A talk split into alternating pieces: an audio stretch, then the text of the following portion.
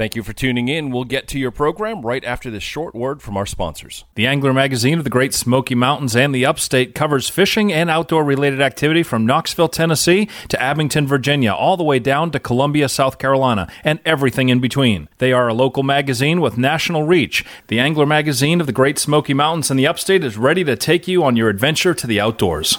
Sunrift Adventures in historic Travelers Rest, South Carolina has been outfitting the foothills for over 37 years with the best boats, bikes, tents, and more. With great brands, Sunrift has you covered for every adventure. Stop into Sunrift Adventures' unique outdoor shop and say hello today. Go to sunrift.com for more information. That's sunrift.com. The Angler Magazine of the Great Smoky Mountains and the Upstate covers fishing and outdoor-related activity from Knoxville, Tennessee to Abington, Virginia, all the way down to Columbia, South Carolina, and everything in between. They are a local magazine with national reach. The Angler Magazine of the Great Smoky Mountains and the Upstate is ready to take you on your adventure to the outdoors.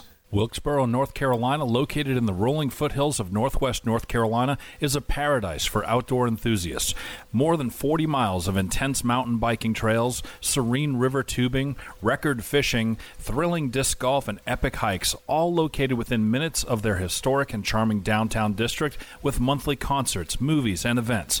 To learn more, visit explorewilkesboro.com. A one-of-a-kind experience is what awaits you at French Broad Adventures. Canyoneering is an adventure sport that combines multiple outdoor adventures such as hiking, boulder hopping, and waterfall rappelling to traverse down a canyon typically formed by an ancient river. Until recently, canyoneering in the United States has been accessible mostly in the Southwest, but exploration of the rivers and waterfalls throughout western North Carolina has turned up exquisite canyons and pristine waterfalls perfectly suited for this emerging sport. French Broad Adventures can take you where the average tourist will never get to go, and experience firsthand the waterfalls and river canyons that make this area so spectacular. Visit FrenchBroadAdventures.com for more information or to book your trip today. Sunrift Adventures in historic Travelers Rest, South Carolina has been outfitting the foothills for over 37 years with the best boats, bikes, tents, and more. With great brands, Sunrift has you covered for every adventure. Stop into Sunrift Adventures' unique outdoor shop and say hello today. Go to sunrift.com for more information. That's sunrift.com. Welcome to Matt and Michelle Outdoors, where we take you to the best destinations of the Southern Appalachian Mountains and the foothills to explore the outdoors, enjoy dining, recreation, lodging, and shopping. We also want to make sure to introduce you to the influencers, innovators, and leaders in our outdoor economy. What we have coming up right now is Lauren Pyle. She's with Environmental Educators of North Carolina. Glad to have you here. Your first time not only on this show, but first time on radio, you were saying during the break. And so I'll make it easy to start off with a couple of standard questions, okay? First is, where are you from originally? And second, how'd you get involved doing what you do today with Environmental Educators of North Carolina? Certainly. Well, I grew up in Gastonia, North Carolina, so just west of Charlotte there. And I grew up actually coming to the mountains as a child for a couple weeks every year to spend time outdoors. Yeah. So we'd go camping as a family and spend a lot of time up here. And so I think coming to where I am now, I ended up here completely by accident. I never knew that this is going to be the pathway that I had. As a child, I always thought I was going to be a veterinarian for wildlife. Very specific niche field. Thought that was going to be the pathway that I went to. And then over time, I tried out being a backpacking guide. I taught skiing for a while. I worked as a wildlife biologist. And then I moved to Asheville and got a job at the North Carolina Arboretum and fell in love with environmental education. So for me, it was that opportunity to combine working with people and then sharing my love for the outdoor world with pretty much everyone I got to talk to, which was fabulous. And so that's sort of been my trajectory. Yeah, and that's really cool. Just on the show a little bit earlier, Ann Smith from Leapfrog Tours was on talking about the Arboretum and the partnership there and being able to bring people in and learn and the collaboration and everything. So we've got an Arboretum theme running through the show today. That's really cool. So tell people about Environmental Educators of North Carolina. Certainly. We are a nonprofit network of educators that work statewide. And so if you think about it, if you might have grown up playing in the woods, being in the creek, building a fort in the yard, kids today aren't doing that. And so I'm part of a network of hundreds of educators who teach in all kinds of settings across the state, working to change that. That's really awesome. And I am I am one of those kids, you know, with the forts underground, in the trees, or on the ground. Sinkholes were our friends, catching the tadpoles in the creek and everything else. And I've got two sons that are 12 years apart. My oldest son had that similar experience, but now my youngest son, who's now 14, you know, yes, he goes out and does things with me, but the day-to-day stuff isn't what it was even for his older brother that was just 12 years before him. You know, so something has really changed. I don't know if it's internet or video game consoles being so realistic. I don't know, but it's definitely changed. Yeah, there's a lot that's changing in terms of human connection to nature. It's actually been coined in the phrase, if you haven't heard it before, nature deficit disorder. And so the author Richard Louv has put that together. Yeah, nature deficit disorder. And so environmental education is one of many strategies that people are using to sort of combat this and to change that face and to change that story so that we can get people together to understand their natural world and then think about making informed choices to interact respectfully with the natural world and preserve and safeguard our resources for the future. So what's the process then? What does an engagement with Environmental Educators of North Carolina look like? Certainly. So what we do is we help to bring people and organizations together. Our mission is to provide professional development, build connections, and promote excellence in the field of environmental education. And so we are a group of people that come together, and first and foremost. So we have professional development events, we have networking events, we try to encourage sharing of resources, because sometimes all you need is a lesson plan or somebody to talk to about risk management procedures or how we can incorporate this into a strategy that we're working on. So as an example, when I was in school, I remember it was Miss Fafford, who was the fourth grade teacher. I think she's now the superintendent of the school systems there. Not a surprise. She's awesome. But aside from nicknaming me Motor Mouth Matan in fourth grade, that was a little bit foretelling, some foreshadowing there. But she used to lead nature walks. And the whole class, we'd go out and we would collect different things and we'd learn about them and everything. And that ended up being duplicated across many of the schools in that whole area. Is that the kind of thing you're talking about, where you can help support and create the avenues or the curriculum or the guidelines for teachers to be able to do things like that? Yeah, that's definitely one example of a way that environmental education can be seen in action.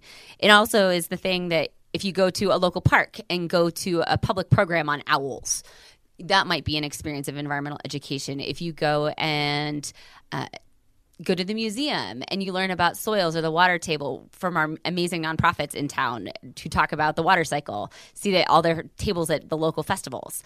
So there's a lot of different ways, and sometimes it's that sharing of resources and that feeling of community to help really learn from each other that really helps people be better educators to provide better experiences for students. And I think too, you know, just as my experience with two sons and a stepdaughter is that if you can find that curiosity trigger, you know, you can, it opens up a gateway to a lot of other learning. I'll give you a prime example. My youngest son, no interest in math whatsoever. All of a sudden, they start learning about Fibonacci, and they start using nature and examples and seashells and flowers and all this kind of stuff. And his mind was blown. He's like, "Dad, have you ever seen this? Have you heard of this? This makes no sense. How is this even possible?" And he got really excited. Nature did that. Nature got him excited about math.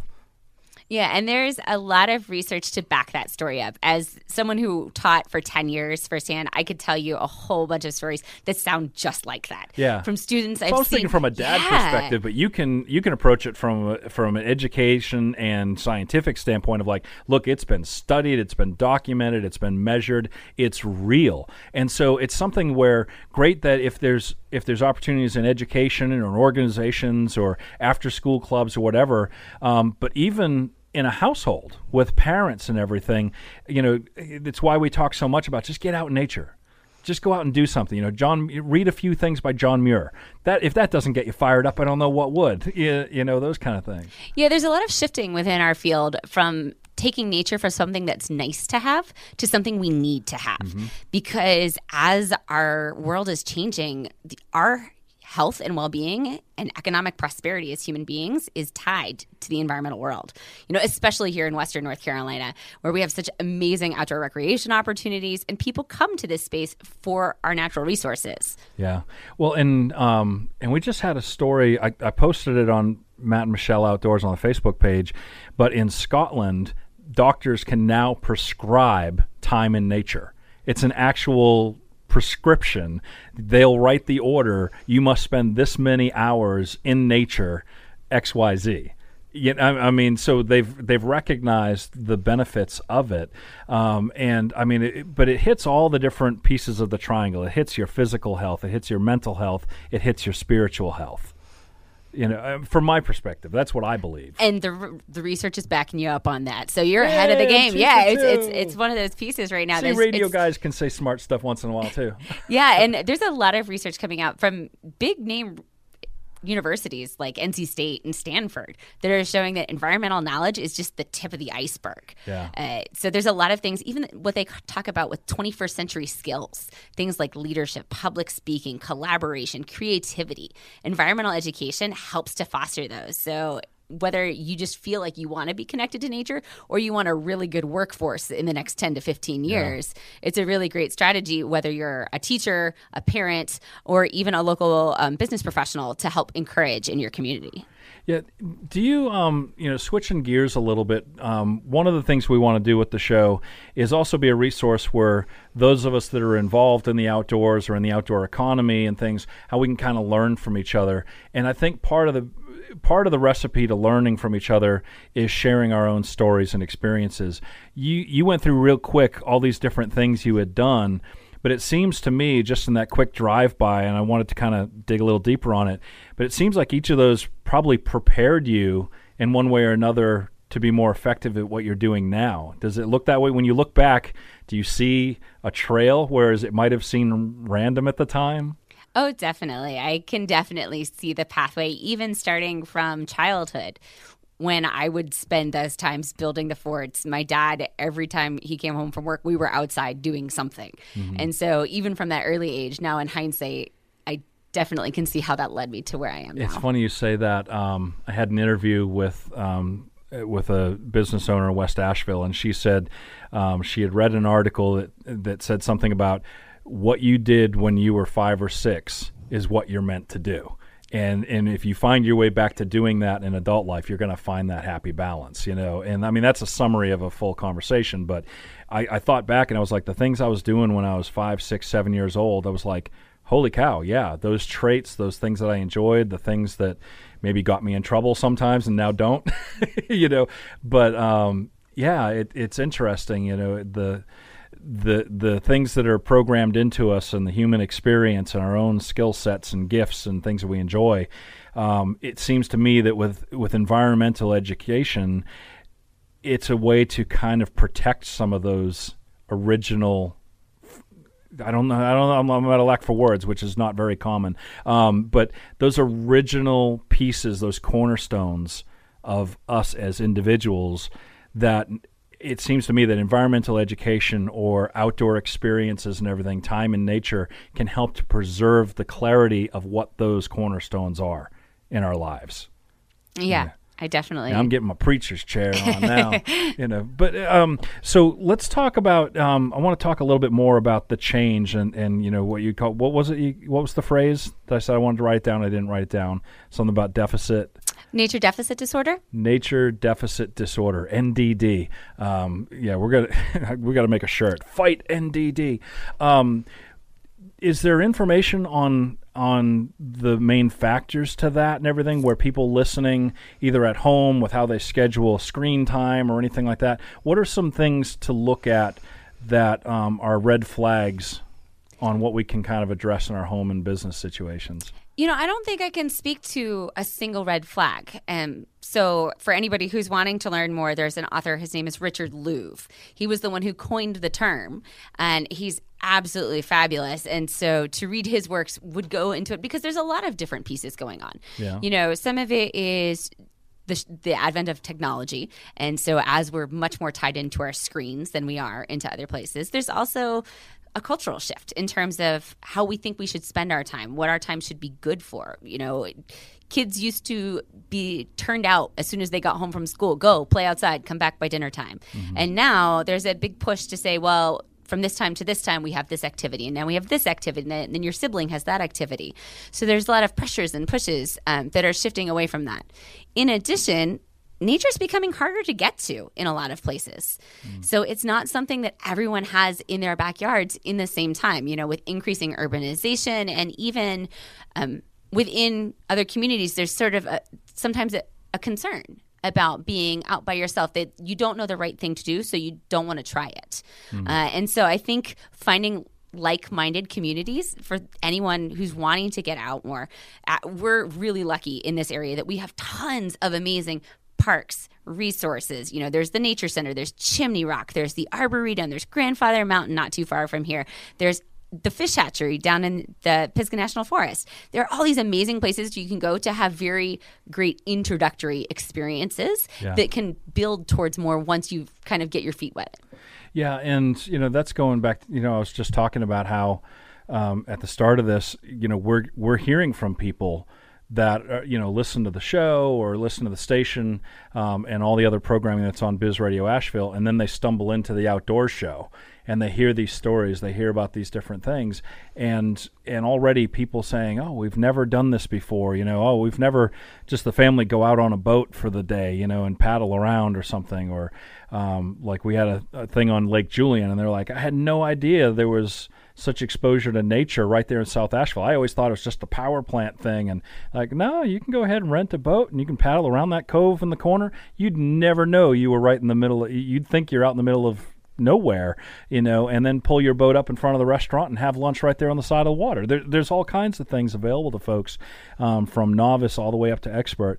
But one of the things I wanted to talk to you about too was, you know, with the network that you have in Environmental Educators of North Carolina, is there some kind of way to network or plug in for people that are in the outdoor economy on how to learn some different techniques or ways they can improve what they're doing?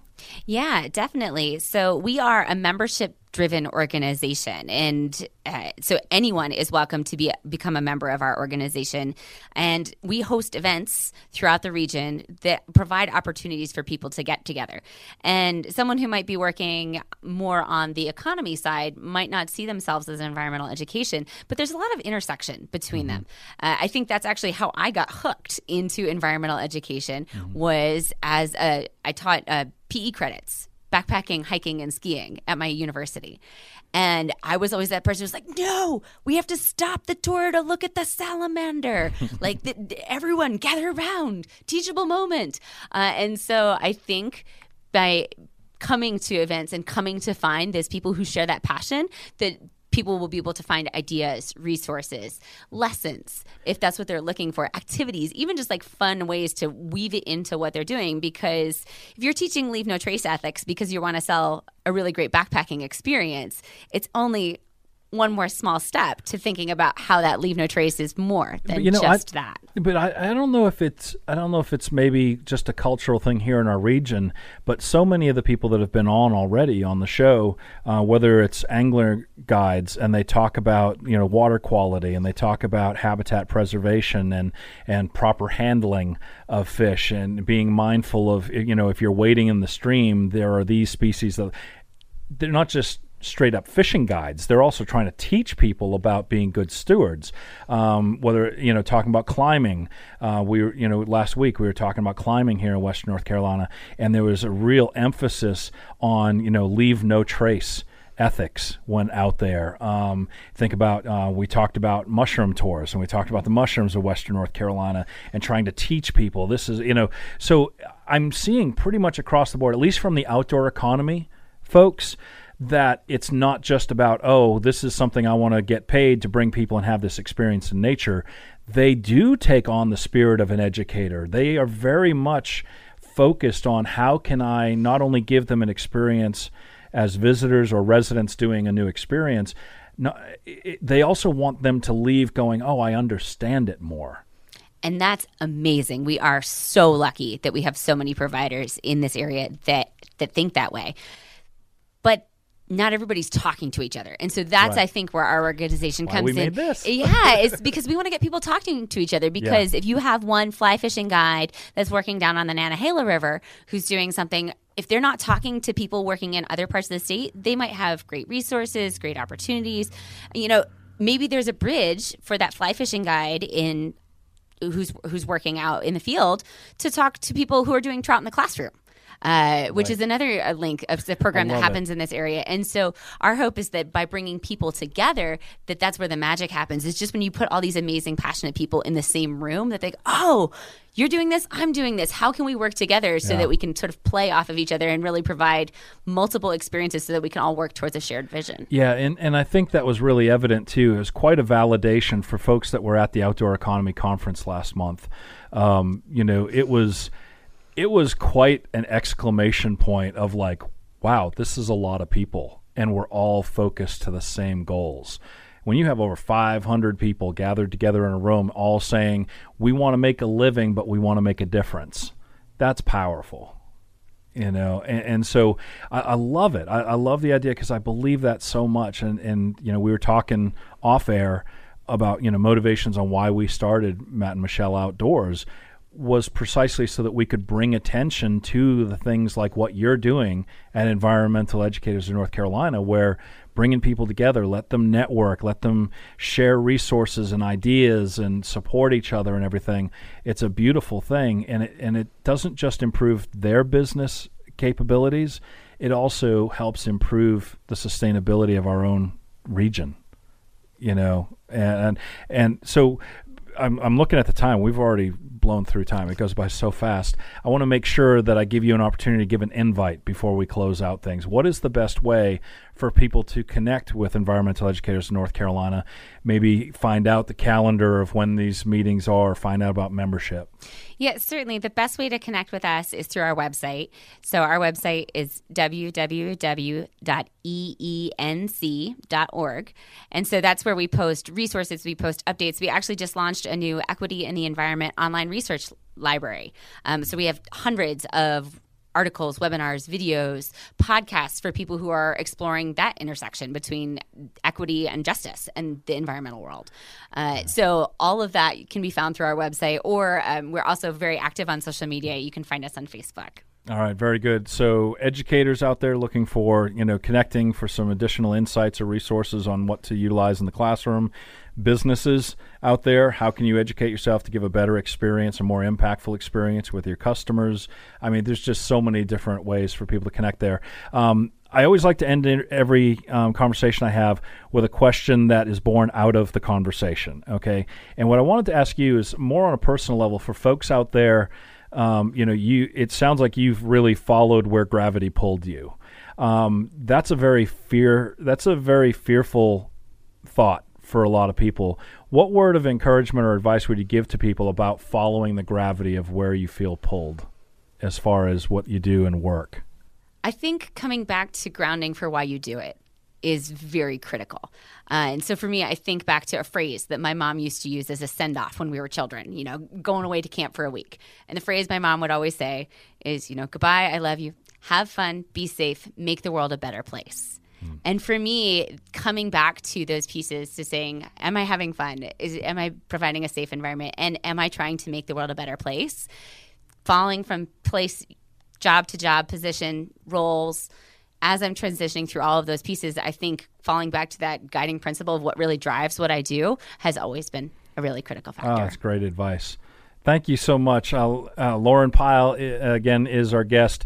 And folks, do check it out, eenc.org. All right. I want to make sure I got the extension right on that. Thank you so much for hanging out here on the show with me. All right. Thank you. All right. We're going to take a quick break. More conversation continues right after this. Stay tuned. Thank you for listening. If you liked what you just heard, be sure to subscribe to the podcast, and be sure to visit bizradio.us to find hundreds of other engaging conversations, local events, and more.